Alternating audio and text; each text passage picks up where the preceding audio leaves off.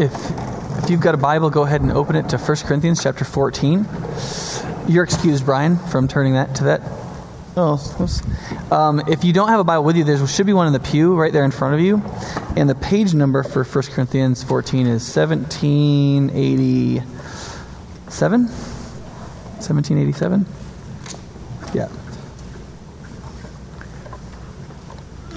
Um, let me kind of introduce it first and then read the passage because it's fairly extended and it might confuse you if I don't. Now, normally when you start a sermon, um, you're supposed to say something interesting. That's like the whole point of introductions is to pique everybody's interest. Um, the problem is that this passage talks about the fact that clear is king. And this passage talks about two things that if if they're unclear to you, this whole this whole time we're going to have together is just going to be a fog. So let me. I want to take a couple minutes because there's two things in this passage that come up again and again. That is prophecy and speaking in tongues. And I want to tell you what those things are, so that when I read the passage, you're tracking. Okay. Um, now, both speaking in tongues and prophecy are in these other lists of things referred to as spiritual gifts. That is, that they're divine empowerments of the Holy Spirit used in building up the church. Now, I took that definition from Wayne Grudem's Systematic Theology that sold a quarter million copies, but it's a little, I, I really actually don't like the in the church prepositional phrase at the end because I see Christians using their spiritual gifts outside the church all the time.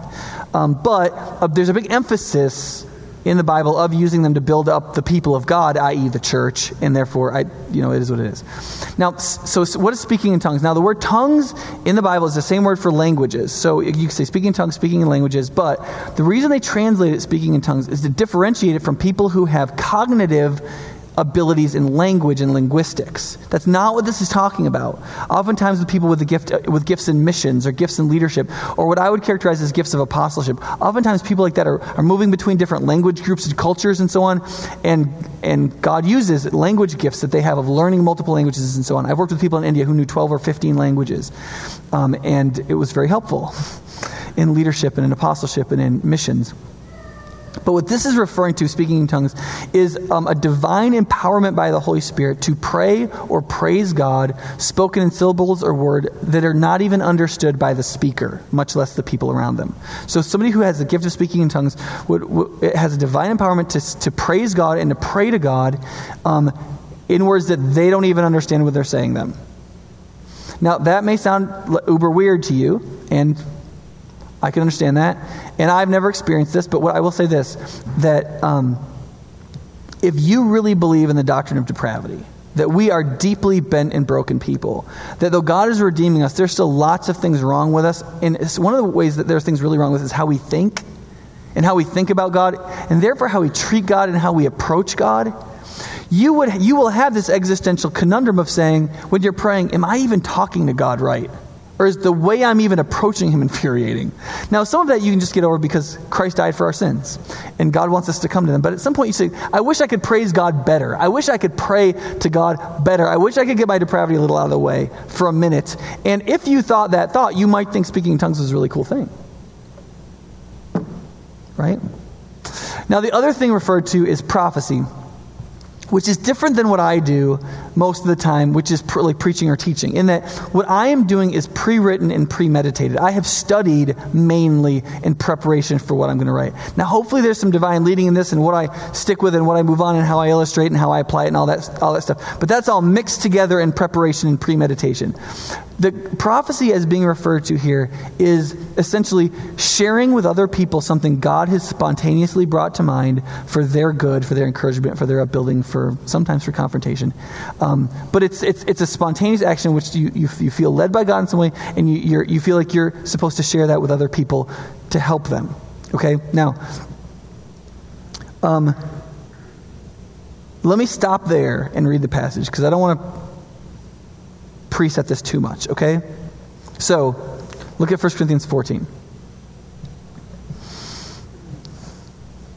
Follow the way of love and eagerly desire spiritual gifts, especially the gift of prophecy. For anyone who speaks in a tongue does not speak to men but to God. Indeed, no one understands him. He utters mysteries with his spirit. but everyone who prophesies speaks to men for their strengthening, encouragement, and comfort. He who speaks in a tongue edifies himself, but he who prophesies edifies the church.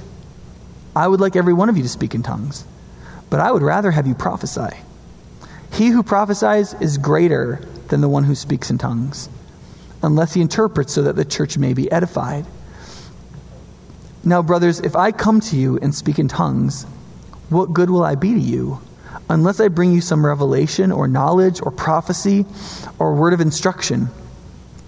Even in the case of lifeless things that make sounds, such as the flute or harp, how will anyone know what tune is being played unless there is a distinction in the notes? Again, if the trumpet does not sound a clear call, who will get ready for battle? So it is with you. Unless you speak intelligible words with your tongue, how will anyone know what you're saying? You will just be speaking into the air. Undoubtedly, there are all sorts of languages in the world, and none of them is without meaning. If then I do not grasp the meaning of what someone is saying, I'm a foreigner to that person, and he's a foreigner to me. So it is with you. Since you are eager to have spiritual gifts, try to excel in the gifts that build up the church. For this reason, anyone who speaks in a tongue should pray that he may interpret what he says. For if I pray in a tongue, my spirit prays, but my mind is unfruitful. So what shall I do? I will pray with my spirit but I will also pray with my mind. I will sing with my spirit, but I will also sing with my mind. If you are praising God with your spirit, how can one who finds himself among those who do how I'm sorry. If you're praising God with your spirit, how can one who finds himself among those who do not understand say amen to your thanksgiving since he does not know what you're saying? You may be giving thanks well enough, but the other man is not edified. I thank God that I speak in tongues more than all of you. But in the church, I would rather speak five intelligible words to instruct others than 10,000 words in a tongue. Brothers, stop thinking like children. In regard to evil, be infants, but in your thinking, be adults. In the law, it is written, through men of strange tongues and through the lips of foreigners I will speak to this people. But even then they will not listen to me, says the Lord. Tongues then are a sign for non are a sign not for believers, but for unbelievers. Prophecy, however, is for believers, not for unbelievers. So if the whole church comes together and everyone speaks in tongues, and some who do not understand or some unbelievers come in, will they not say that you are out of your mind?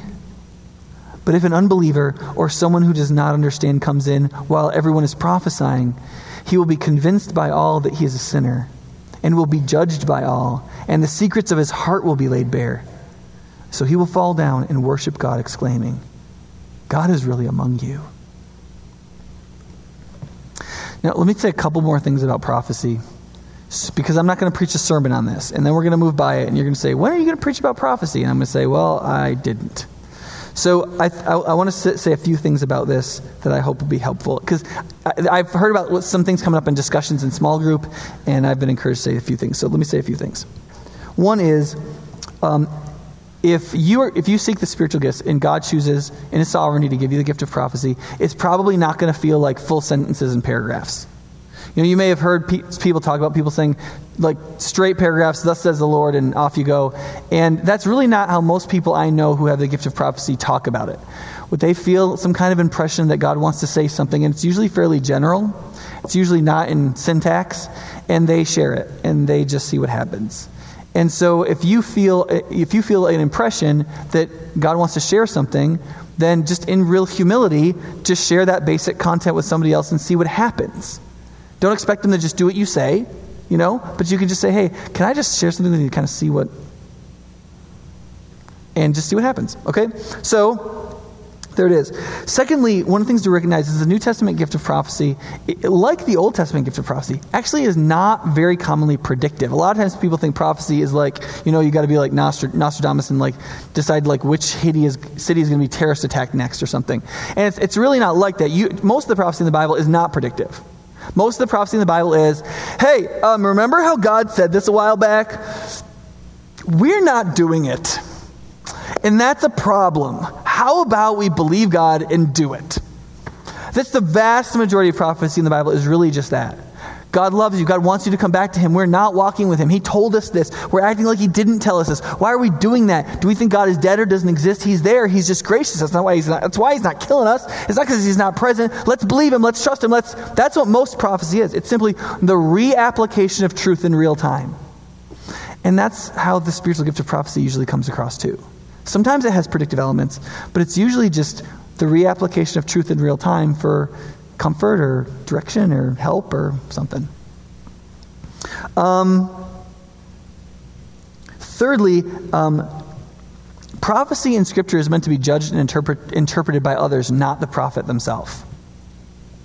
So prophecy, in prophecy oftentimes isn't self-interpreting. For example, there's this place in Acts 21 where Agabus, who's like this pretty well-known, legit prophet, says to Paul, he's like, dude, if you go to Jerusalem, he takes, takes Paul's belt, ties him up with it. He says, If you go to Jerusalem, they're going to tie you up. They're going to hand you over to your enemies. Who knows what's going to happen to you? And all the people at church that morning were like, Praise the Lord. God spoke to us, and now we know what's going to happen to Paul in Jerusalem. Now he cannot go. Right?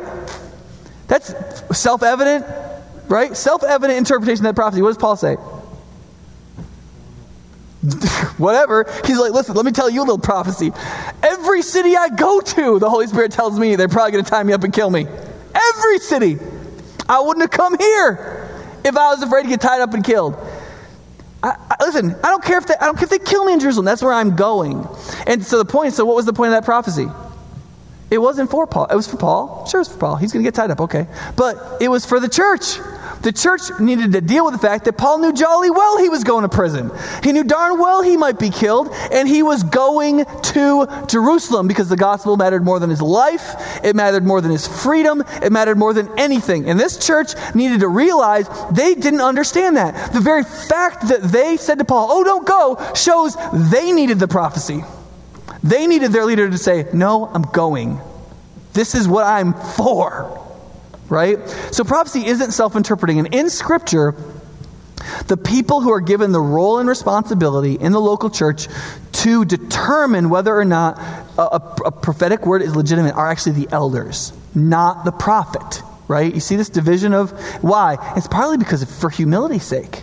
Because who should be interpreting spiritual actions? Well, it, should, it, shouldn't be the, it should be the most spiritual people in the sense of the most mature and godly people, and we should be selecting them as a church body and electing them in eldership. And those people then are responsible to judge and make sure that this thing is happening in relationship to the scripture, that the prophecy goes along with scripture. And secondly, they are supposed to know the flock, right? They're supposed to know us. And they should have a sense of resonance when they hear that to say, yeah, that probably is what God is saying to us. And so they can confirm it and affirm it. The other thing, too, is when somebody shares a prophecy with you, they should never ask, they should never expect you to just do it. If anybody says something predictive or you should do this or whatever, and they, they apparently think you should just do it, you should probably see that as an expression of pride rather than the message of the Holy Spirit. And that even if their message seems like it's kind of on, you should assume it's fouled up with pride somewhere. So be careful how you deal with it. If somebody shares something with you, they say, "Look, I feel like God wants me to share this with you." Um, your a good response is, "Thank you. I'm going to consider that." And if they go, "Awesome," then consider it. But if they apparently think you should have just done it and kneeled down before them and like whatever, then you should be very suspicious of that because the gift is operating in pride. And where pride is, things get fouled up real fast.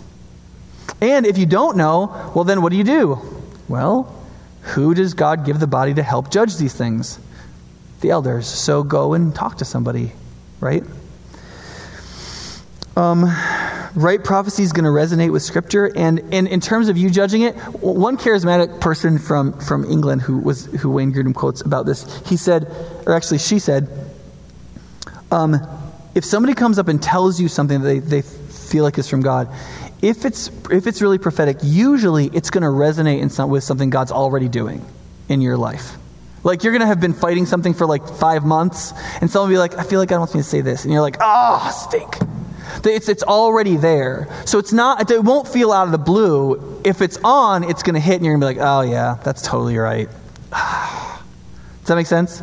So there's a confirming thing that happens. So the, the prophet, the prophet is not functioning independently so that it doesn't feed into their pride and they don't have to be terrified because if you feel like god's giving you this gift in, or, or he may give, have given you some message you can just offer it and then just step back and just be like okay i think god might be saying this and you don't have to be self-important and you don't have to you can just let it be and just see what happens because if it's if it's real prophecy it's not your message it's god's so try to offer it faithfully in humility with both truthfulness and love, and then if it's a good seed, it'll grow.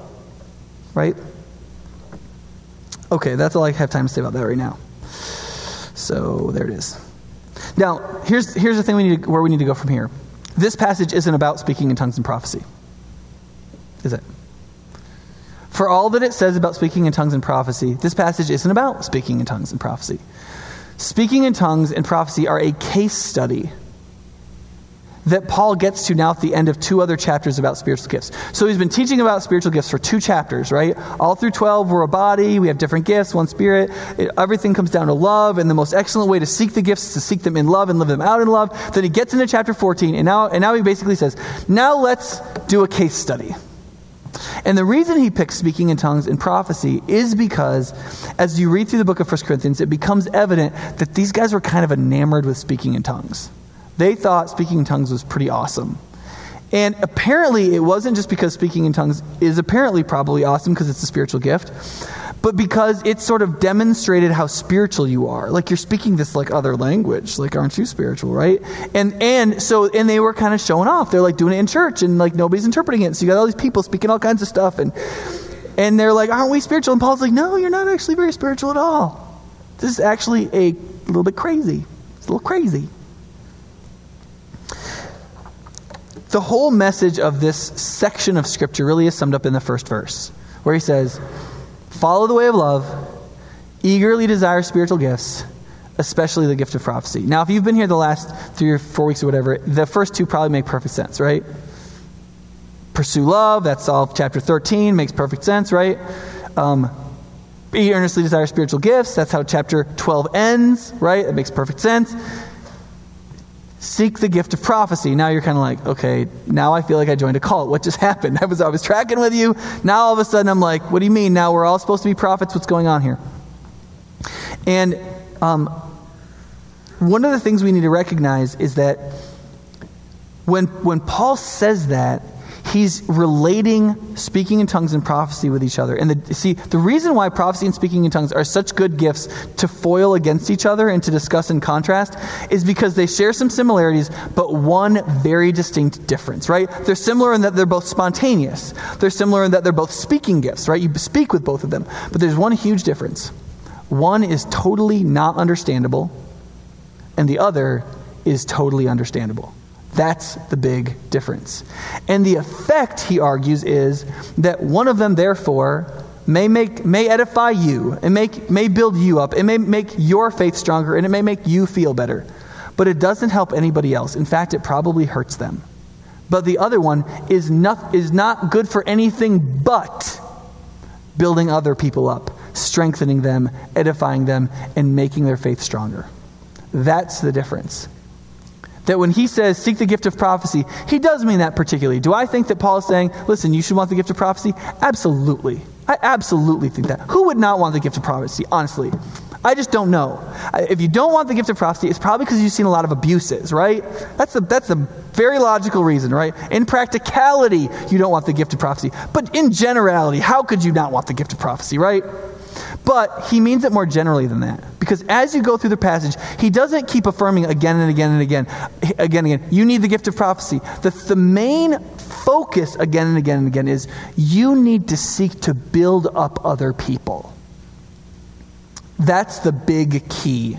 And prophecy becomes this bulwark for that because that's what it is. It is God's message to build up, strengthen, and encourage other people and it stands over all the other gifts. Because otherwise, if you read this, you'd have to either think that this is only for a certain group of people in the church, or everybody can receive the gift of prophecy.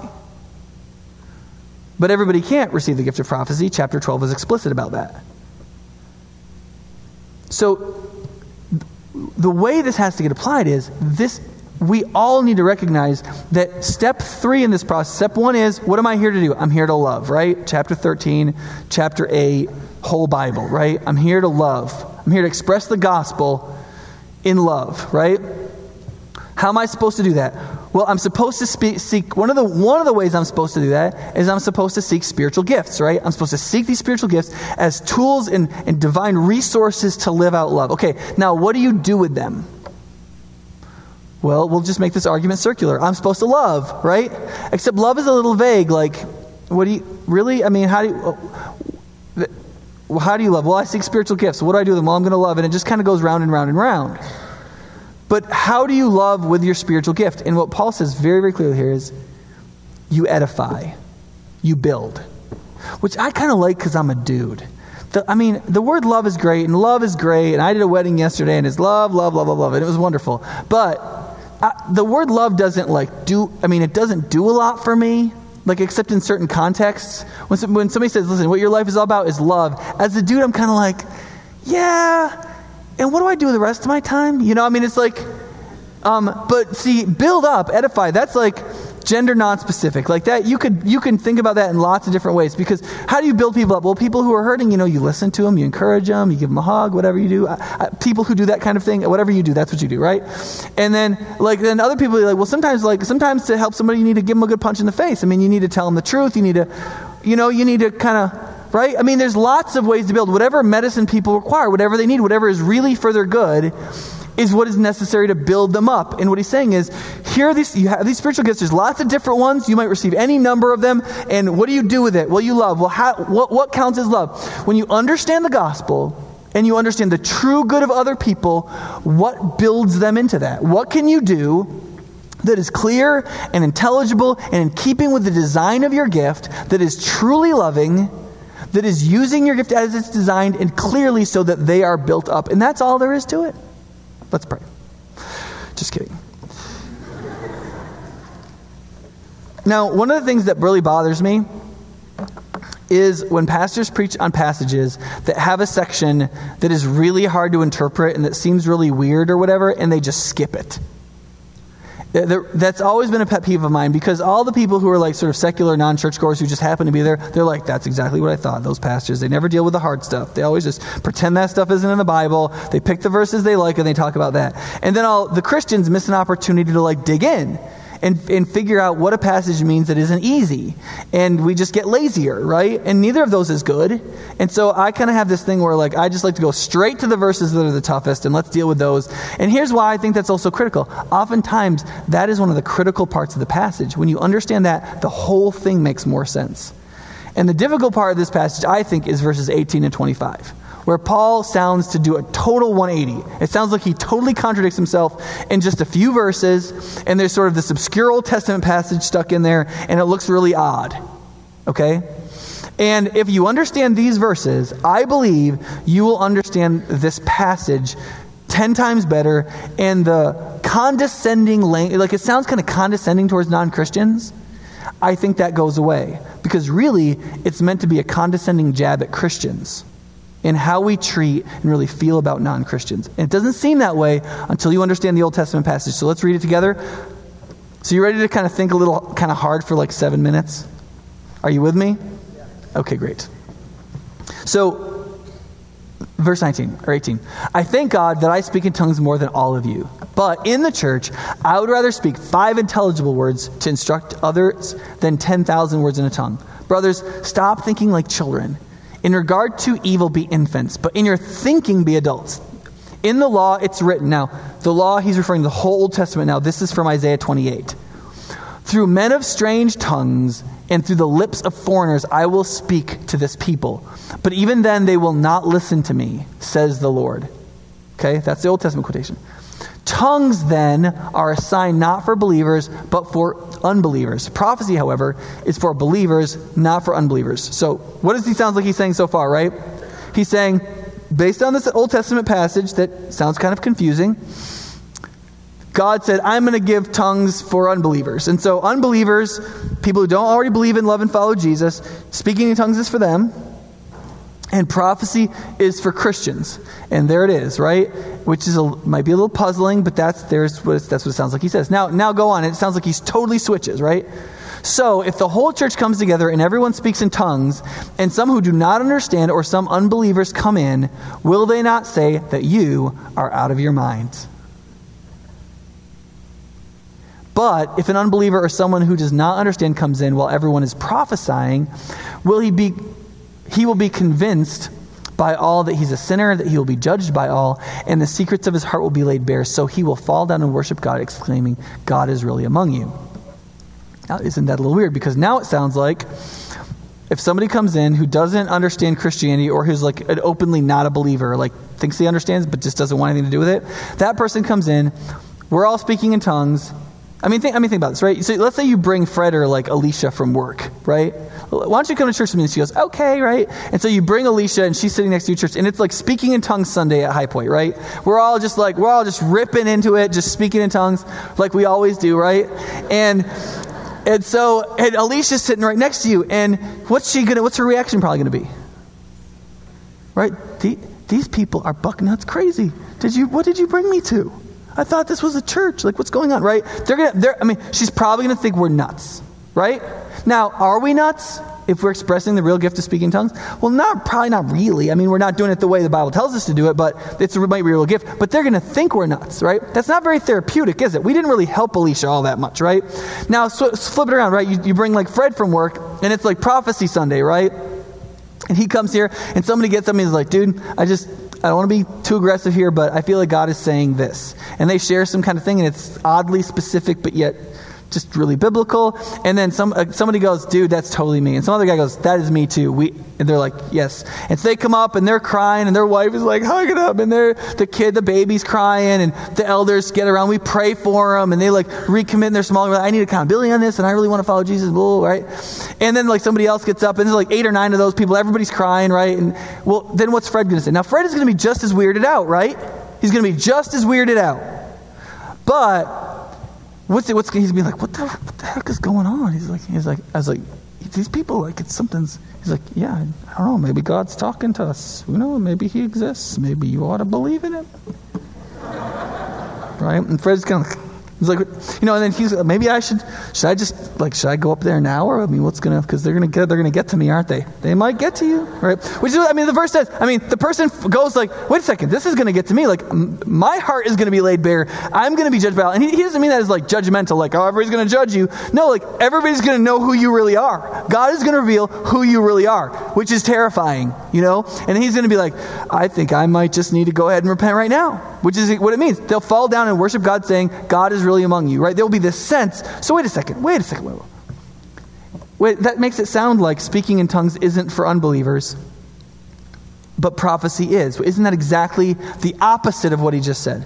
And the secret, like in often cases when there's an Old Testament passage, is in the Old Testament verse. So if you have a Pew Bible, turn it to 1099. And if you have a normal, not Pew Bible, turn it to Isaiah 28.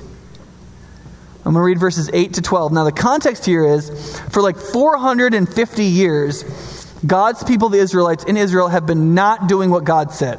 God saves them out of Egypt, gives them a new land, takes care of them, gives them a law, makes them a people, gives them prophets, gives them leadership, gives them food, takes them to homes they didn't build, trees they didn't plant, crop fields that are already prepared for Him that they did not dig, does all of this for them to bless them and love them and care for them, and they just do whatever the heck they want for generations, culminating in sacrificing some of their own children in fire to pagan gods point where God's like, okay, I think I'm, I think I'm done with this. Uh, this arrangement we've got, I think I'm done with this arrangement we've got, right?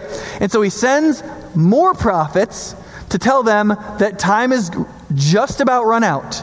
And this is their last call to repent and turn back to him. And Isaiah is that prophet. And so, in a lot of different messages, Isaiah tries to explain what what they're doing is like and how they need to turn back to God. In this context, he basically describes this sort of big banquet hall where everybody is flat drunk, puking everywhere, disgustingly debauched, yet thinking they're pretty awesome. And in that, that, that, that's what he's saying. This is what you're like, Israel.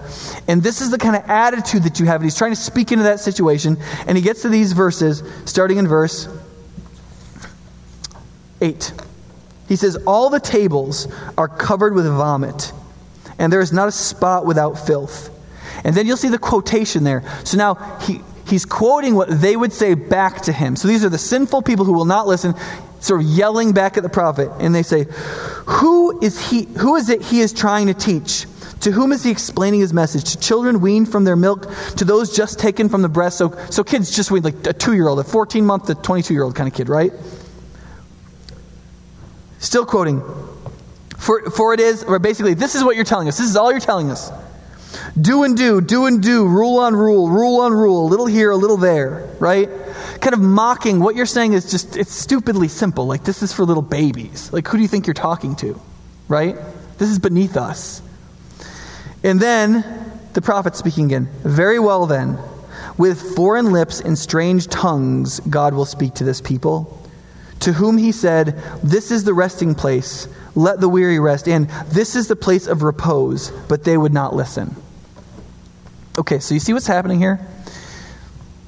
These, these guys are saying, listen, what you're saying is beneath us. And, and what, what Isaiah is saying back, he said, okay, listen, if the idea that God would give you a place of rest, that God would care about you and take care of you, that God would be your God and you would be his people, that you could trust him and that he would take care of you, that if you would follow in his commands, he would, he would create a, a life of blessing and goodness for you. If all that is beneath you, okay, if that is too stupid for you, if you would, you'd rather get drunk and mock it, basically, that's sort of your attitude, then we can do a more complex message. We could do a more complex message. Here's what's going to happen the Assyrians are going to come and speak Assyrian at you while they kill you. How's that for a complex message? You can listen to Assyrian that you can't understand while they kill you and drag you off into exile and you're never heard from again. Is that better? Is that a complex enough message for you? Right? That's really fun, isn't it? That's what, when they talk about encouraging prophecies, boom, Isaiah 28, right? But think about this. This is loving in this sense. This hasn't happened yet when he says this. When Isaiah gives this prophecy, these people still have a chance to repent. Why is it so drastic? Because this is the last call. This is it. They've been to rehab a number of times. It's this or they die. And so he amps it up as far as he can amp it up to try to get their attention, to bring them to repentance so that they will come to God. And so this is what he says. So when Paul says, based on this passage, oh yeah, so yeah, speaking in tongues, it's for unbelievers. What is he saying? Think about the shot he's taking at us. He's saying, if you speak in tongues at non believers, yeah, it's, it's prophetic, it's from God, it's, you know, it's for them in that they don't understand it, and it's a message that they're going to die and go to hell. That's what it is. It's a message of condemnation. If what they hear is a language from God that has meaning that they can't understand, it means that the message is now beyond them they, they're lost to it and they're about to be condemned and destroyed forever. Aren't you a wonderful neighbor? And aren't you a loving Christian? That you could care less, right? That you could care less about their well being and their salvation. You're right. Speaking in tongues is foreign believers, you should really speak it at them, it'll really help them. You see what he's saying? And he comes around to prophecy. He says, Now look, it prophecy is designed for believers, right? Most of the time in the church, prophecies are going to be spoken between believers. But a person who doesn't believe in and follow Jesus may be sitting there and listening to it and hearing it and see what's happening and realize that God is real and He's reaching out to people and He's redeeming people and He's transforming people. And you see, that's also for believers. Though it's for the person in the church that received it, it also has a redemptive effect for believers. That is, that prophecy is not just for believers, it's also for unbelievers in that it could have a good effect on them. So, therefore, I'm saying is prophecy is for both. Why?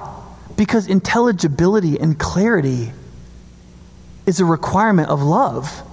If you love somebody, you don't offer them something unintelligible. You don't offer them something that's, that's dirty water, unclear. Clarity and intelligibility is a mark of love. And if what you want to offer somebody is going to be loving, it has to be intelligible. It has to be clear. And whether you're loving a believer or whether you're loving an unbeliever, it doesn't matter. If you're, if you are a lover, if you are a neighbor, if you are a Christian, you should want to offer them something redemptive. And if you offer them speaking in tongues, it may be sure enough before them in that it's condemning them and they're in a state of condemnation. Well, isn't that wonderful?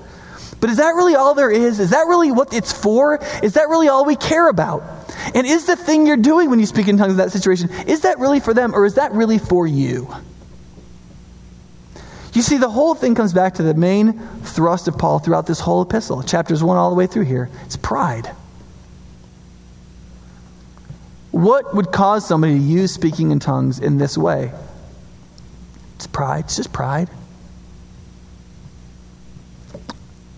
I'm a spiritual guy. I speak in tongues. Look at me even though you're really just destroying, you're turning away, you're adding to the condemnation of the person who doesn't understand and doesn't believe, or you're doing nothing to build up the person who, if you would speak five intelligible words, they could be helped.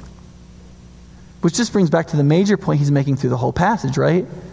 Love, earnestly speak spiritual, seek spiritual gifts, and use them to build up anybody and everybody you can.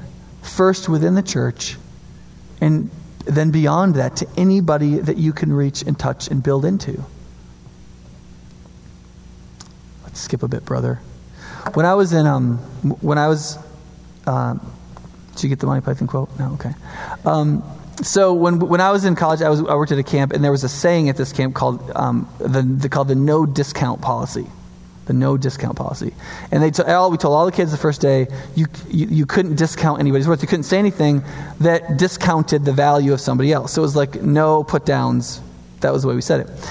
And so we brought that back to the college ministry that I was a part of, and we changed it a little bit. We said, instead of saying no discounts, whenever somebody would say something mean to somebody else, we'd say, edify, stupid.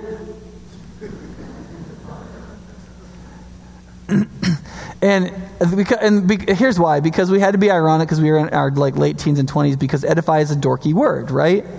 Edify is a, edify edification that's a dorky word. But it's also a really great concept right? This is the one of the new um, world trade centers called the freedom tower. Like they've been building it for a while now. They're, they're, they're it is amazing what people, when they get together and they use their abilities and they have a goal, can do. They can build. And here's the thing the thing that God is building is, is people. He's building a church, but, but the church is the people in it. We use buildings, we use vehicles, we use money, but we use all that stuff to build people. And what God is interested in is building people. And so, what we are here to do is edify. We're here to build. We're here to use our gifts based on their design in a clear and intelligible way to build each other up. Say just a, one couple thing about each of these things. One is that we need to build with clarity, or what we, what we do needs to be intelligible. It's meant to be a really evocative thing when he says, Listen, guys, I would rather speak five intelligible words in the church than 10,000 in a tongue, right? That's 20 pages of single spaced 12 type font, 10,000 words, right? He, he, he's saying, listen, I would literally rather say, God will get us through this. Or, you don't have to live there. Or, the cross can change us. Or, on and on and on, than 20 pages of single spaced 12 point font. About a 50 minute sermon. Just kidding.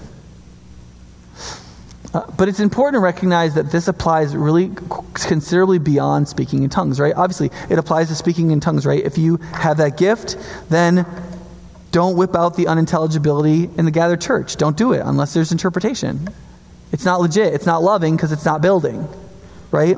But but there's also other ways, like for example, talking over people. Like how often do we use our Bible knowledge and just talk over people, right? What happens when somebody comes in? They don't know that Paul and Saul are the same guy. They don't know what a New Testament is. They don't know what a Philippians is. They can't tell you if Moses was in the Old Testament or the New Testament. Well, well guess what? When we like use our, our Bible knowledge and we, we have everything just rooted in that kind of vocabulary, it's, kind it's almost like we're speaking in tongues. They're just on the outside, right? Or when we talk past people, when we use like not they're not necessarily it's not necessarily Bible knowledge, but it's Christian language. Like it's really fun to learn Christian language when you're a Christian, right? And you learn you, you start dropping theology words that you learned at you know your ABF or whatever. But that's not what ABFs are for, right? They're not, it's not so we can learn words so we can use them and we not know what they mean and nobody else knows what they mean, right? In fact, one of the, I was telling somebody just last night that one of the things I think every Christian has to do is to learn and talk about their faith in completely secular terms. Now, and here's what I don't mean in terms of that it's we believe in something that's secular, but but to take all the Christian vocabulary and to put it over here and agree not to use it for a little bit and then to take the realities of God and what God says in the scriptures and how the gospel is, and to take all the language of our secular culture and be able to explain this with this. And it'll do two things. One, we'll be intelligible to the people we talk to. And two, we will finally start understanding some of the phrases we throw around. The gospel will mean more to us and we will also be clear to other people. And we'll think much more deeply, much more broadly, much more clearly about almost anything we believe. So we don't want to talk over people, talk past people, or honestly, talk beneath people. Talking over people is bad, and, and, and, and putting the bar up where people can't honestly reach it if they're just starting out is a bad thing. It's also, I think it's also a bad thing to go too, shoot too low. To, to preach and to talk, just go get them, tiger sermons, and you're, you're fabulous just the way you are, and aren't you wonderful? And Jesus doesn't want to build holiness in you. He just wants to tell you you're fantastic. And um, if you believe in Him, He'll probably bless your socks off, and you can give to the church. And th- that is not the message that we have to give. And sometimes we, we need to get in there and we need to give the whole message of the gospel. This is, this is what God is saying. This is what He wants to do in your life. This is what the gospel means. And we need to talk about freedom and holiness and understanding the gospel and discipline that we have to, and all these things and how they work together to fill out all that God wants to do in us individually and together. And there are a lot of churches that love not talking over people or not talking past people, talk under people. It's just as bad. It's a tongue. It's speaking in a way that really just condemns other people because they can't access the truth, because it's not intelligible, it's not clear enough. And sometimes we think we're doing them a favor by being vaguely loving or speaking super biblically, but they don't understand it. They don't get it. It doesn't help them. They either don't see the truth staring them right in the face or they can't decipher the truth because of our vocabulary. And what Paul is saying here in relation, using speaking in tongues as an example, is how unloving is it for us to not really care about that?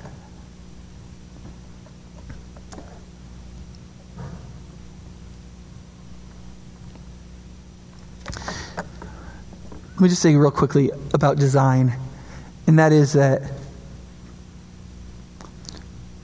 all of the gifts that God wants to give his people for the purposes of love, for building each other up, they have designs to them. And when we live according to those designs, they, they build people up. And when we don't, they don't.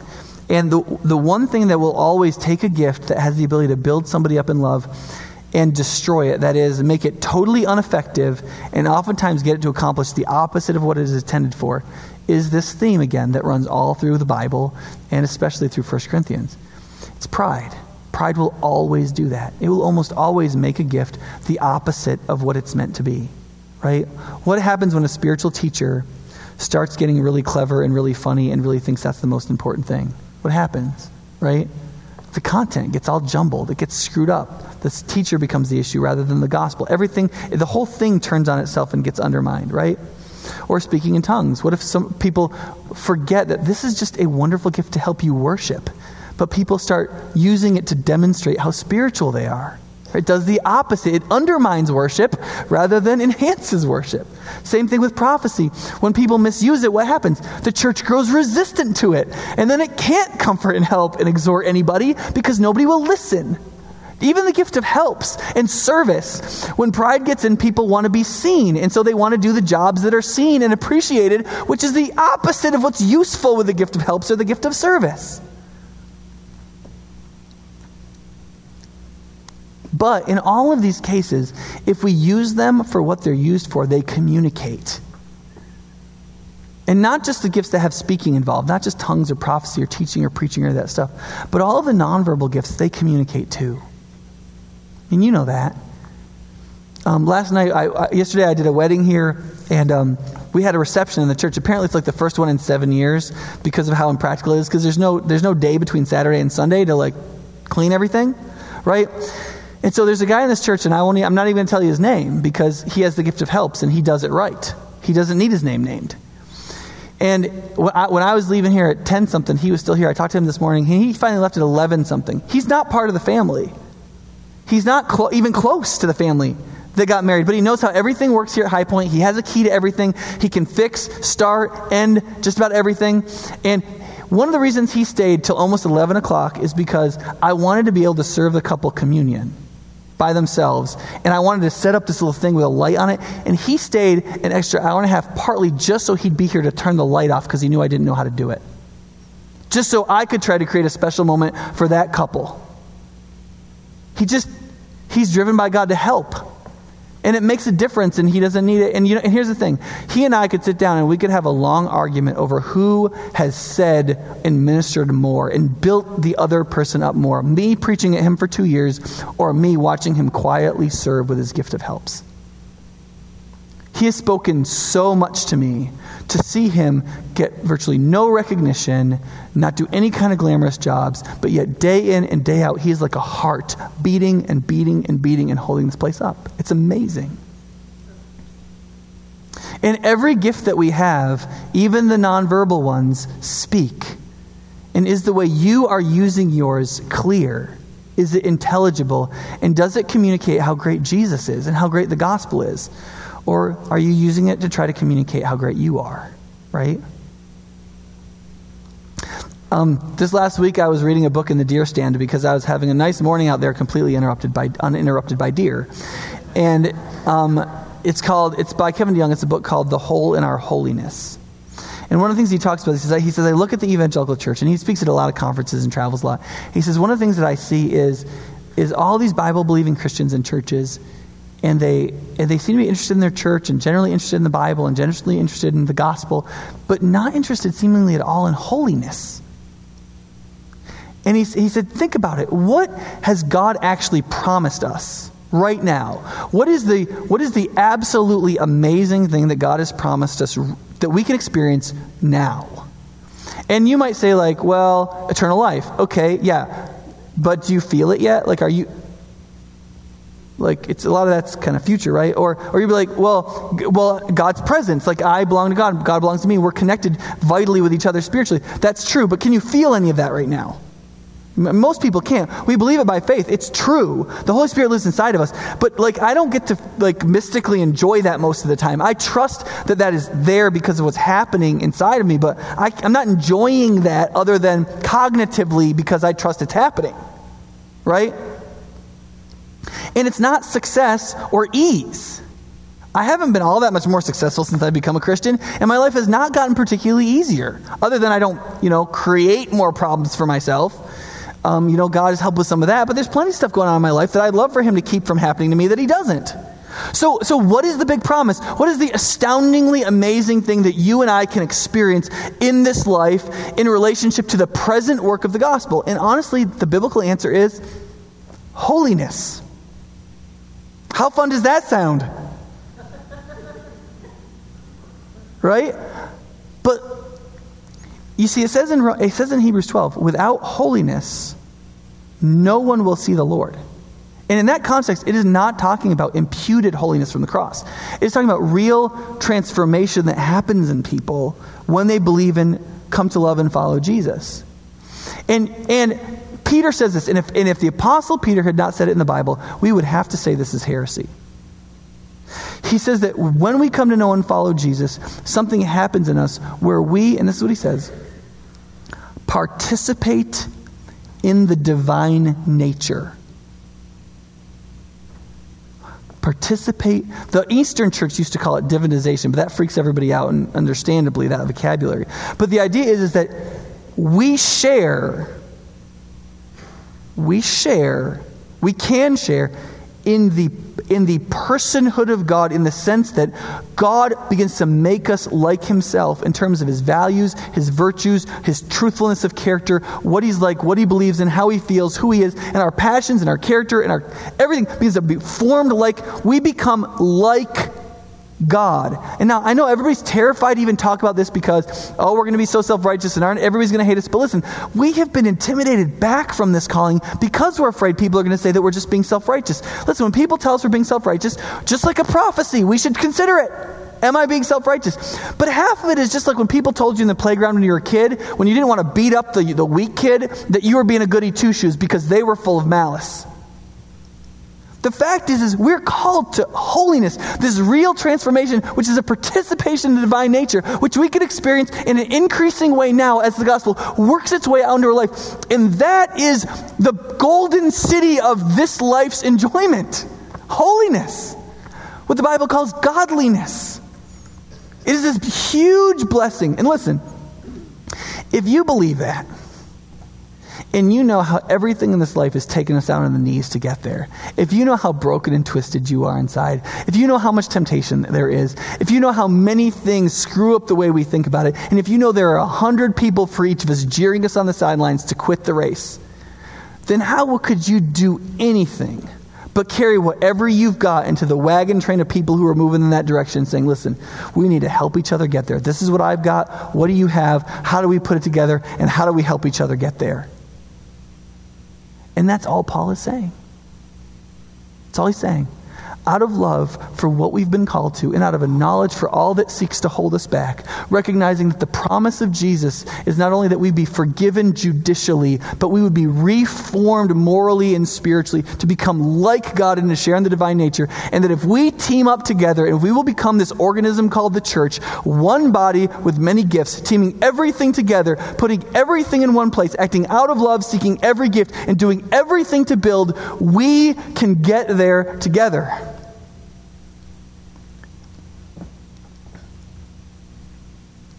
See, if you see that reality, you'll be a builder, won't you?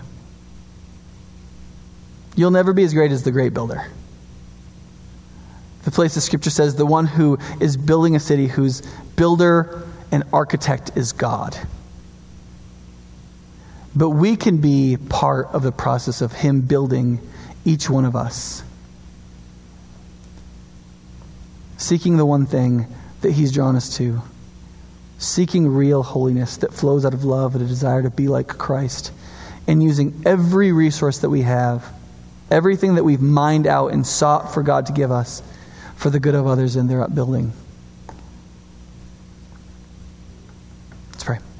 Father, um, we pray that you'd help us to be this people, that we would be one body, one organism, one, um, one city together, one people um, that we would, we would recognize that the, the great promise of the gospel in this life is freedom from guilt and freedom from a sense of, of brokenness and lostness because of the cross. But that the effect of the cross is a transformation beyond what we've fully experienced. And that that is your great promise. That it's not some mystical thing or that you could make us like yourself.